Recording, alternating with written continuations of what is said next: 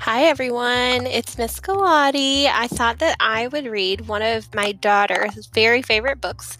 Um, she's been begging me for a long time to read this book, and I have not um, gotten to it. So I was really excited to get to have the time um, to read this. And I thought that I would read it to you because the first time she read it was actually in fourth grade. And she's read it at least three more times and is actually rereading it again. So, um, the book, true, sort of.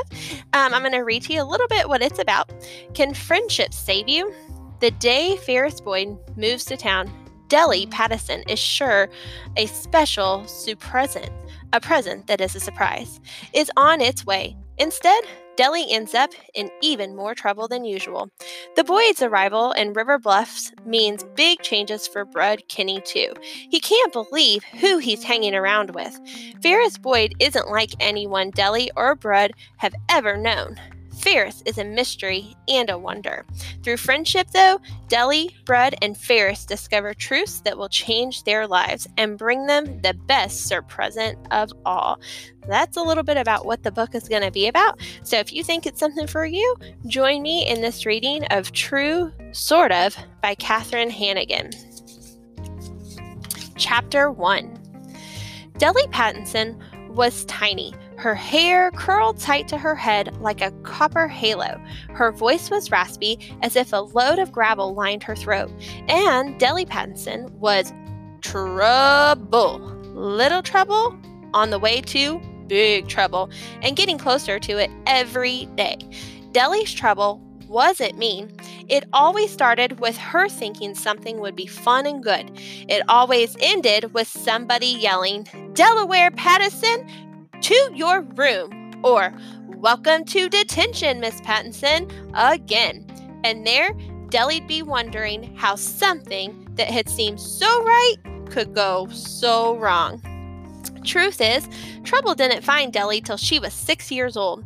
That was the summer the Pattisons went to the country fair. I'm county fair.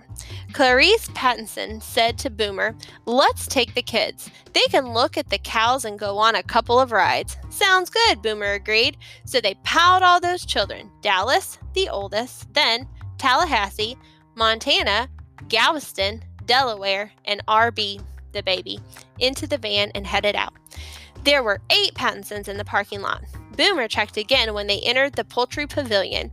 It wasn't until they got to the cattle corral that Clarice realized somebody'd gone missing. She counted heads and then she shouted, Delly! There was no reply. The Pattisons scattered, searching under tractors and behind hay bales for her. By then, though, Delly'd had 10 minutes of solitude in the poultry pavilion. Clayton Finch saw it first chickens of every sort, strutting out the front door of the building like they were going on vacation. The chickens are loose, he squeaked. Then he ran in circles, squealing, Great God Almighty, the chickens are loose! Officer Verena Tibbets was at the main gate, making sure nobody got in for free. She came tearing over, hollering, Clayton, quit squawking and catch those chickens! She charged into the pavilion, searching for the cause of the chaos. Halfway down the line of cages, she found it. There was Delly Pattison standing on a crate. She had her hand in a coop, pushing a chicken's backside. Go on now. You're free, she rasped as it flapped to the floor.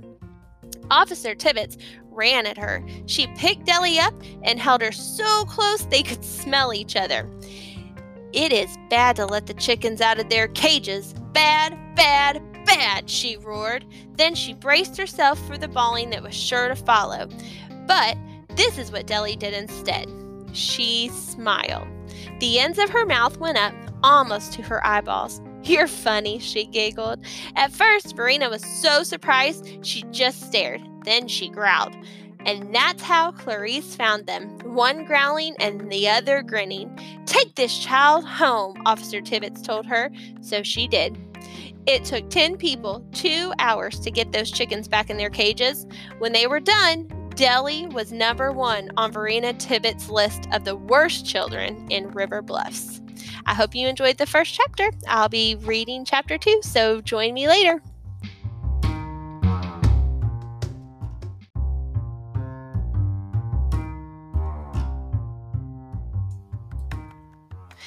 Hi, everyone. It's Miss Galati. I thought that I would read one of my daughter's very favorite books. Um, she's been begging me for a long time to read this book, and I have not um, gotten to it. So I was really excited to get to have the time um, to read this. And I thought that I would read it to you because the first time she read it was actually in fourth grade. And she's read it at least three more times and is actually rereading it again. So, um, the book, true, sort of. Um, I'm going to read to you a little bit what it's about. Can friendship save you? The day Ferris Boyd moves to town, Delly Pattison is sure a special present, a present that is a surprise, is on its way. Instead, Delly ends up in even more trouble than usual. The Boyd's arrival in River Bluffs means big changes for Brud Kinney, too. He can't believe who he's hanging around with. Ferris Boyd isn't like anyone Delly or Brud have ever known. Ferris is a mystery and a wonder. Through friendship, though, Delly, Brud, and Ferris discover truths that will change their lives and bring them the best surpresent of all. That's a little bit about what the book is going to be about. So if you think it's something for you, join me in this reading of True Sort of by Katherine Hannigan. Chapter 1 Delly Pattison was tiny her hair curled tight to her head like a copper halo. Her voice was raspy, as if a load of gravel lined her throat. And Delly Pattison was trouble. Little trouble on the way to big trouble, and getting closer to it every day. Delly's trouble wasn't mean. It always started with her thinking something would be fun and good. It always ended with somebody yelling, Delaware Pattison, to your room, or welcome to detention, Miss Pattison, again. And there, Delly'd be wondering how something that had seemed so right could go so wrong. Truth is, trouble didn't find Delly till she was six years old. That was the summer the Pattisons went to the country fair. I'm county fair.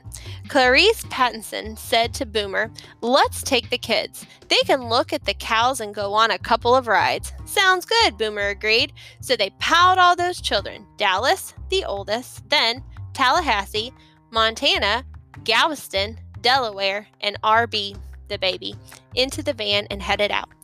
There were eight Pattisons in the parking lot.